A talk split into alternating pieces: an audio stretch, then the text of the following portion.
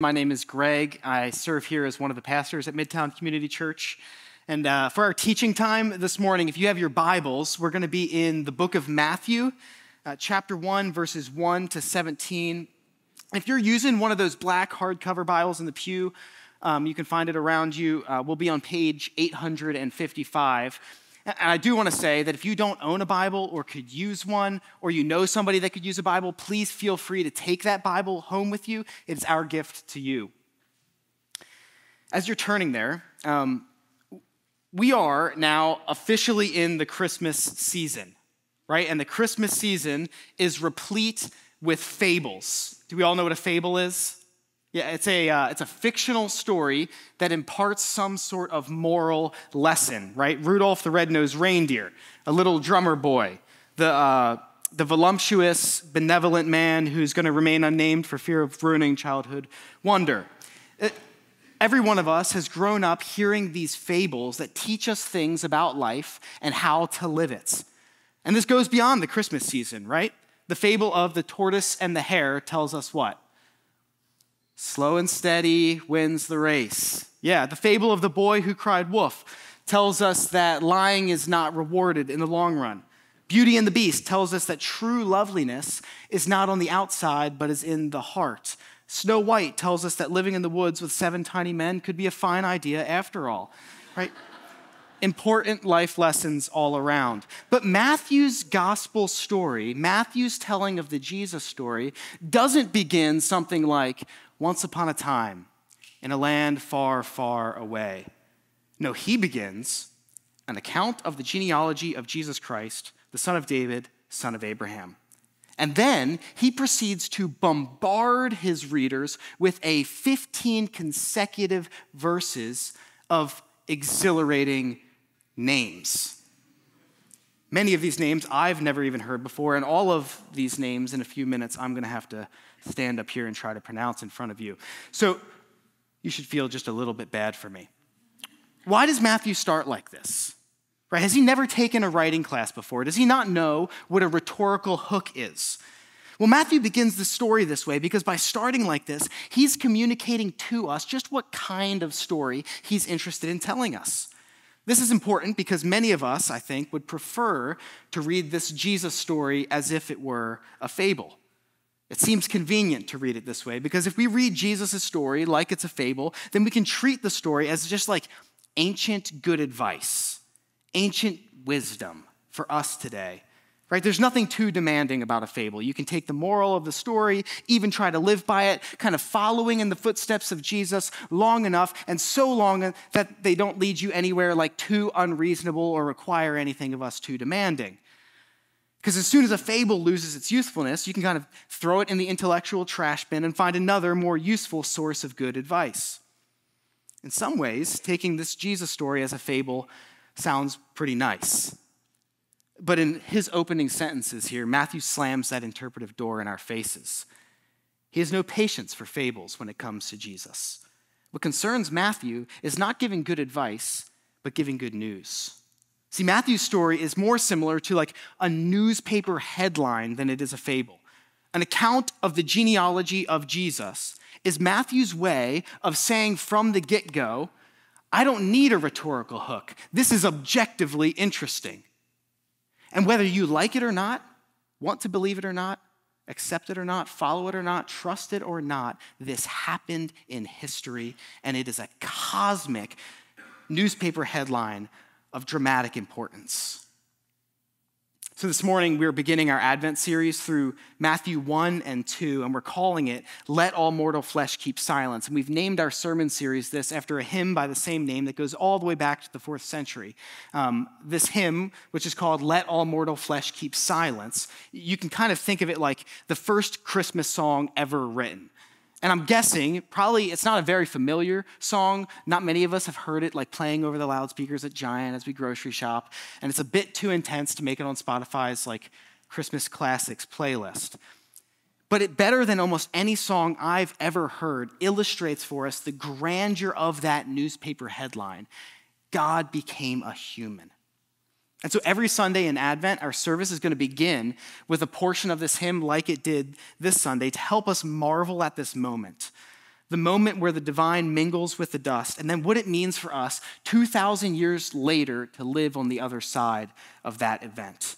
So the first verse of this hymn goes like this Let all mortal flesh keep silence, and with fear and trembling stand.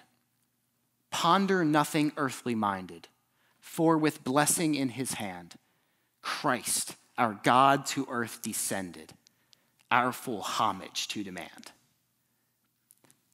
a fable can't demand our full homage. A Messiah can. And it's a Messiah that Matthew is bent on introducing us to this morning. And so, as I read from Matthew verses 1, chapter 1, verses 1 to 17, I invite you to listen with open ears as I read from this book that we love. This is God's word. An account of the genealogy of Jesus Christ, the son of David the son of Abraham. Abraham fathered Isaac. Isaac fathered Jacob.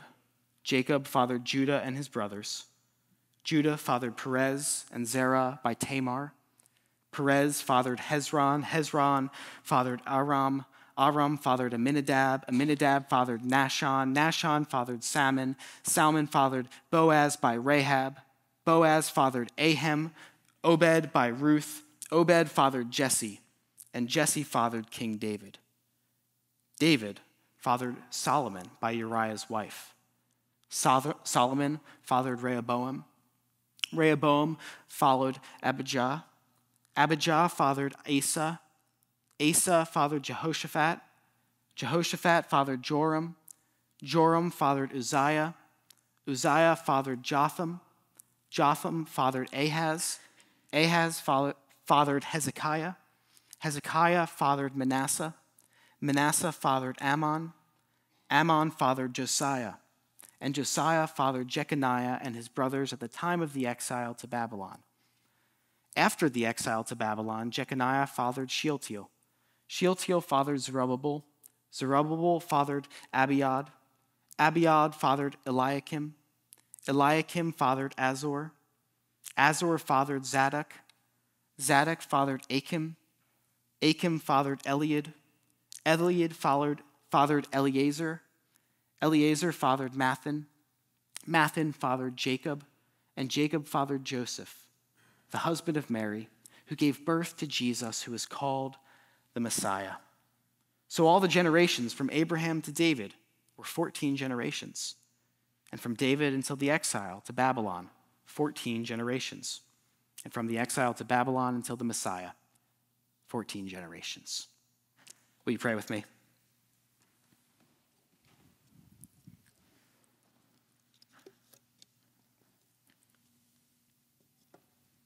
Father, as we begin to study your word this morning, remind us that every name in this genealogy and this genealogy itself was breathed out by your Holy Spirit, that it is useful for teaching, correction, and training in righteousness.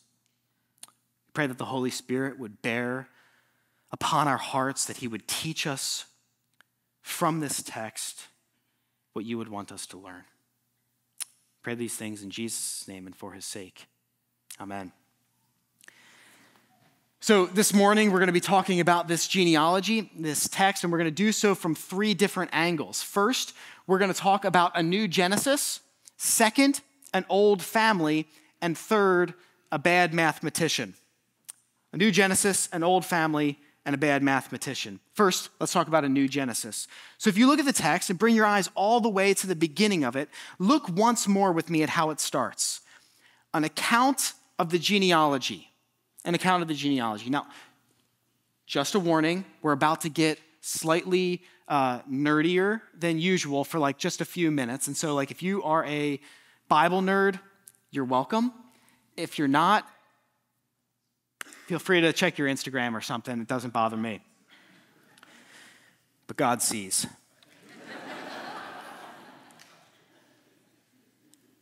this phrase, an account of the genealogy, in Greek is biblos geneseos. Biblos geneseos. Can everybody say that?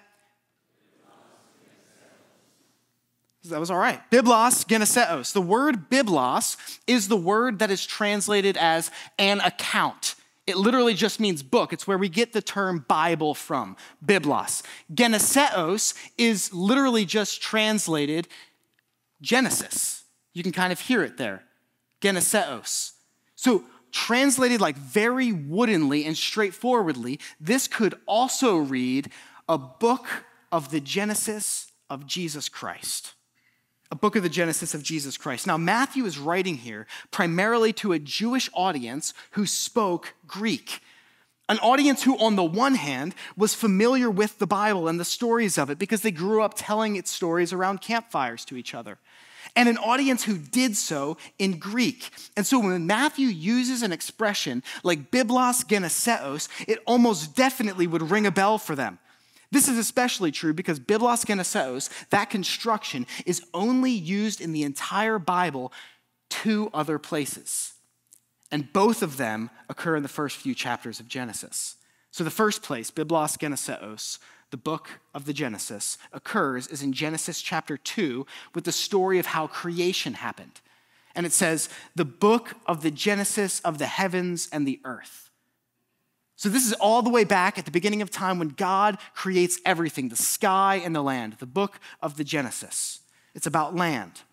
And then the second place it's ever used is in Genesis 5, which is about the lineage of Adam. It says, the book of the Genesis of Adam. So the first place has to do with land, and the second place has to do with lineage, the creation of humanity. And here, Matthew comes along with both of these verses in the background and deliberately uses this phrase a third and final time in the Bible. He reuses the same phrase as in Genesis 2 about the creation, the genesis of land. The same phrase as in Genesis 5 about the genesis of humanity. But this time he uses it of the arrival of Jesus. He does this as if to say, What I'm about to tell you is the good news of a story that includes a new land and a new lineage, a new earth and a new humanity, all brought about by the person of Jesus Christ. This, for Matthew, is a new Genesis. And he proceeds then to tell this story. And he lays out the genealogy with this in mind. So look at how it goes. He tells of a new lineage, right? Abraham to David. But note this he also tells of a land, right? It's curious, right? Why in a genealogy would you list an event like the exile? The answer is because he is saying that the good news of Jesus is about actually both lineage and land. In Jesus, we not only find the rest that our souls as humans long for, but actually the rest that the ground itself longs for. Think about this. We all know humanity is broken, right? But so is our earth. Hurricanes, tsunamis, earthquakes, wildfires, droughts plague our earth.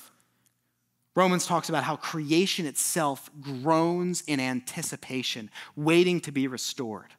And Matthew is saying here that Jesus is this new Genesis in which the land itself will be restored. In Jesus, all of creation will someday be reconciled to God. From us, the people who fill our cities, to every square inch of pavement that covers the ground. So if you're checking your Instagram, you can check back in now.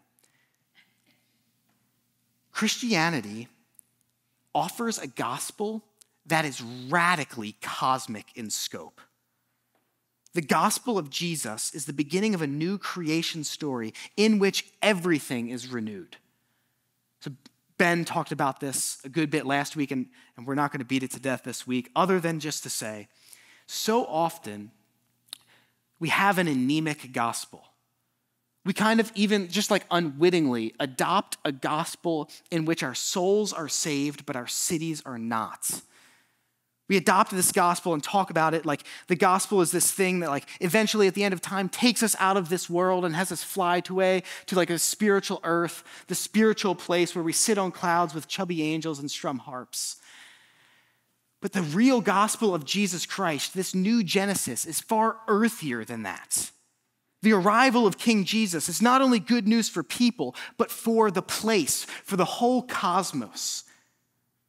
Jesus is a new creation story, a new Genesis. But how does this new Genesis come about? Well, it comes about by means of an old family.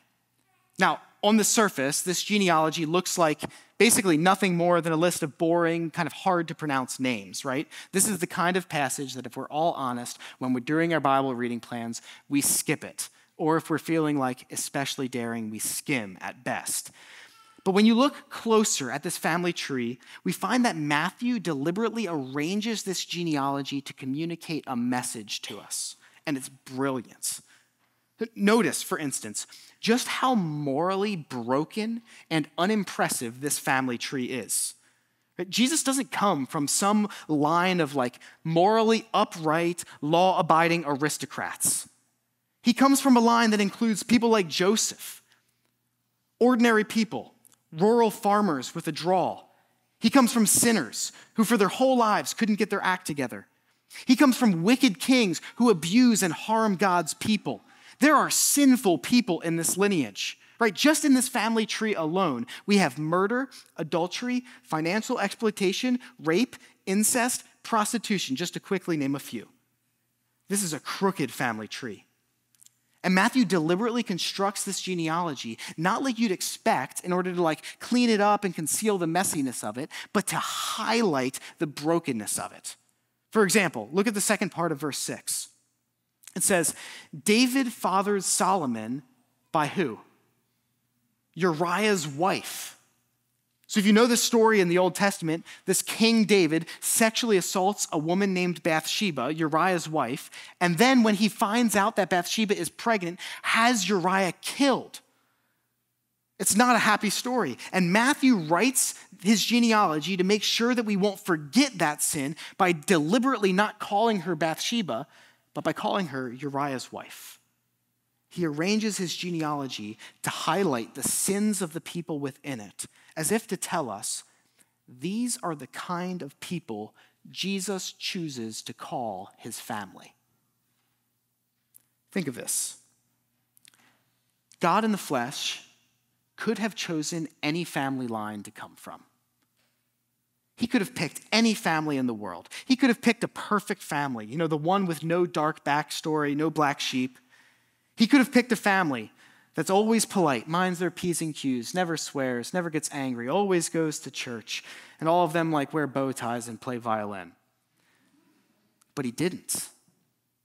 He picked the messed up, broken, sinful family, the estranged siblings kind of family the, the awkward Thanksgivings ever since that one thing happened kind of family, the, the conflicted feelings at the funeral kind of family.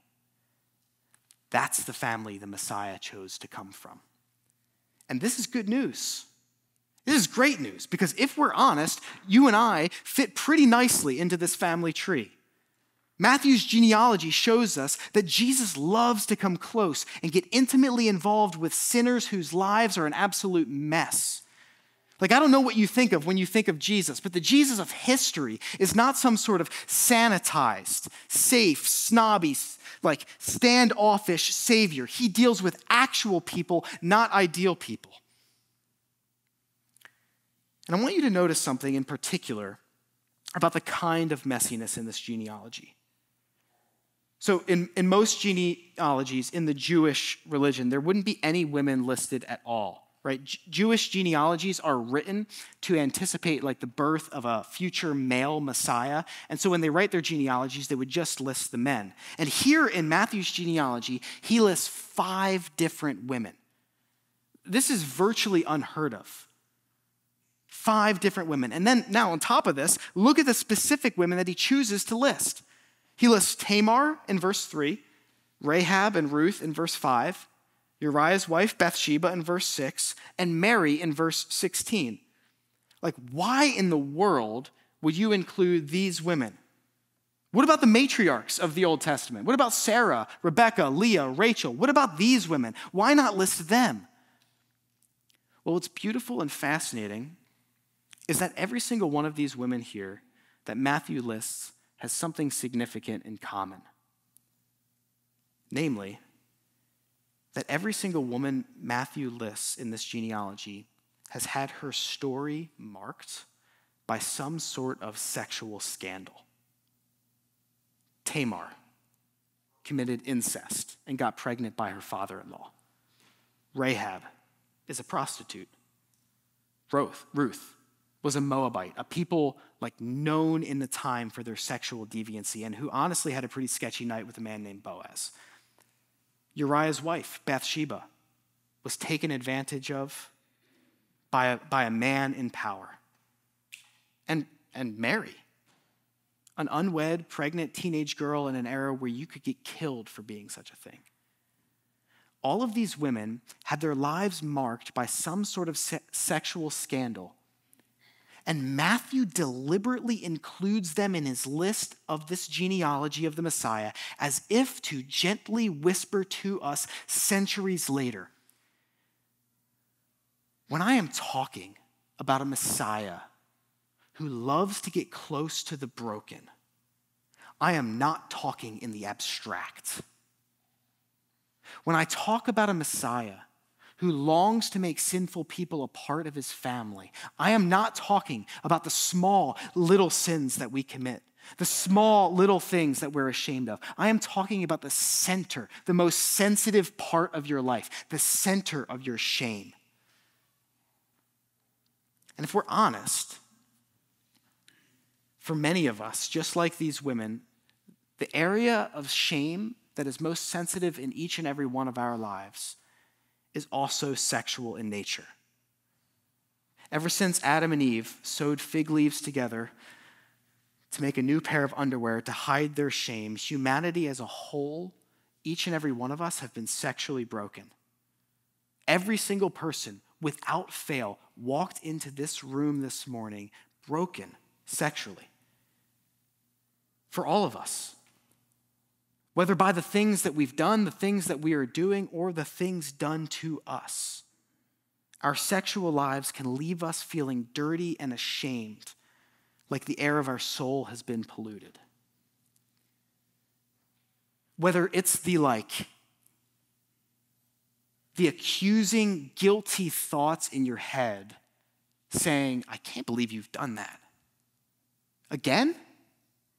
Really? Again? When are you going to get your act together? Or it's the stomach churning, nauseating confusion every time you think of that person or that place. Or it's that deep, abiding feeling of like, I am broken and there's something wrong with me. Or it's not even being able to think of your childhood without also being able to think of this.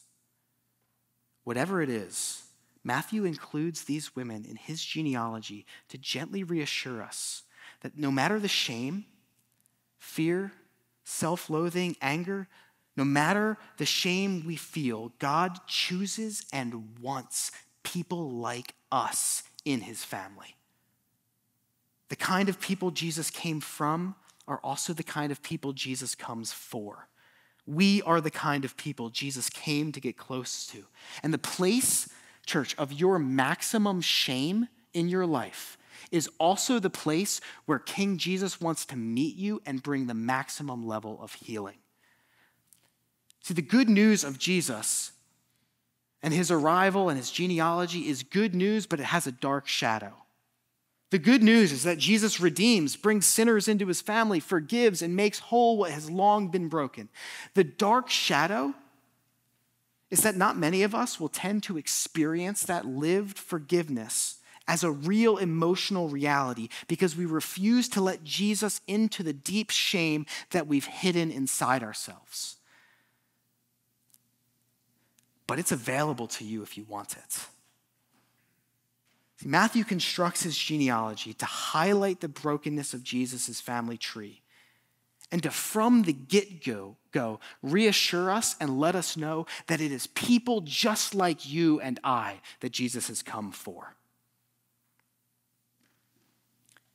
So we've had a new Genesis, an old family, finally, a bad mathematician. As I read this text earlier, you, you were probably thinking, like, what the heck is Matthew's obsession with the number 14? Why does he end talking about like 14 generations from Abraham to David, 14 from David to exile, 14 from exile to Messiah? What's with the number 14? Well, the reason Matthew divides this genealogy up into sets of 14 is because in the ancient world, certain numbers tended to correspond with certain letters of the Hebrew alphabet, and uh, this and certain concepts as well. This process is called gematria. And the number 14 is a numeric way of saying David's name. So, David is this huge figure for Messiah. Right now and throughout the gospel, he's going to demonstrate for us again and again that Jesus is the son of David. He's this royal messianic king. And we could talk a lot about that, but we just don't have the time. What I want to do is draw your attention to what seems to be some pretty sketchy math going on here.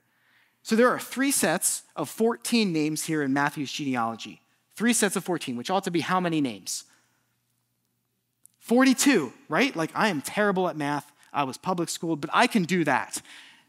There ought to be 42 names, and yet there are 41 names in this genealogy. You don't believe me? You can go home and count them for yourself. I spent enough time plugging them into an Excel spreadsheet this week to be very certain of it. There are 41 names in this genealogy when there should be 42. And this is because the last set of 14 generations, 14 names, really only includes 13. So, what's going on here? Like, is Matthew just a bad mathematician? Does he not know how to count to 14? Like, of course he knows. Matthew used to be a tax collector. He was a finance guy. He did numbers for a living. This is a type A, detail oriented finance bro. Like, he might be bad at other things, but he's not the type of guy to lose, tr- uh, to lose track to counting to 14 because he like ran out of fingers or something. More than that, Matthew has deliberately left out names from this genealogy. Especially in that second set, Matthew subtracts at least three different gene- genealogies, three different generations, to bring his number down to 14. So he knows what he's doing. So, why do we have the first set of 14, the second set of 14, and the final set have only 13 names? Well, scholars have argued that the reason that Matthew only includes 13 generations in his final segment of names is to communicate to us that there is a future generation who will someday follow Jesus in this genealogy. There is a, a future 14th generation, a sort of spiritual offspring at play here, where those who follow Jesus become engrafted into and become the 14th generation in the family line of Jesus.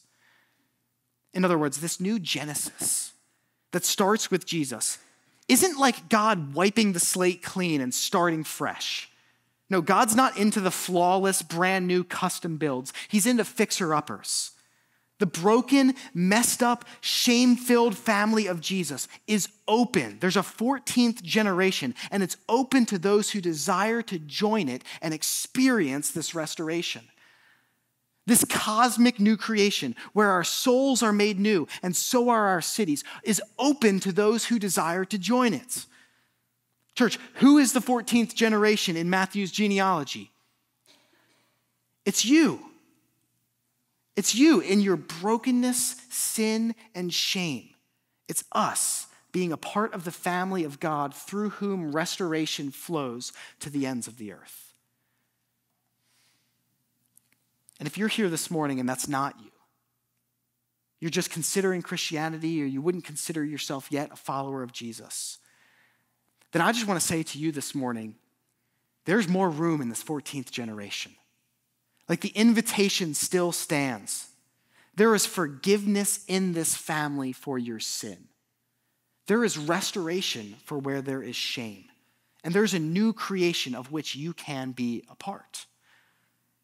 This is no fable.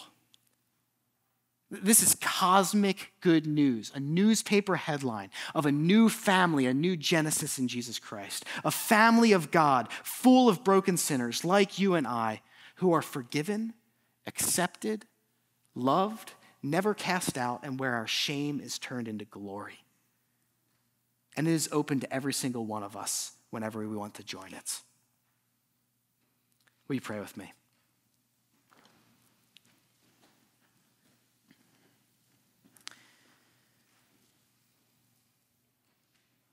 Father, thank you for this best news, the best news that this world has ever seen. That your Son saw us in our brokenness, suffering, and shame.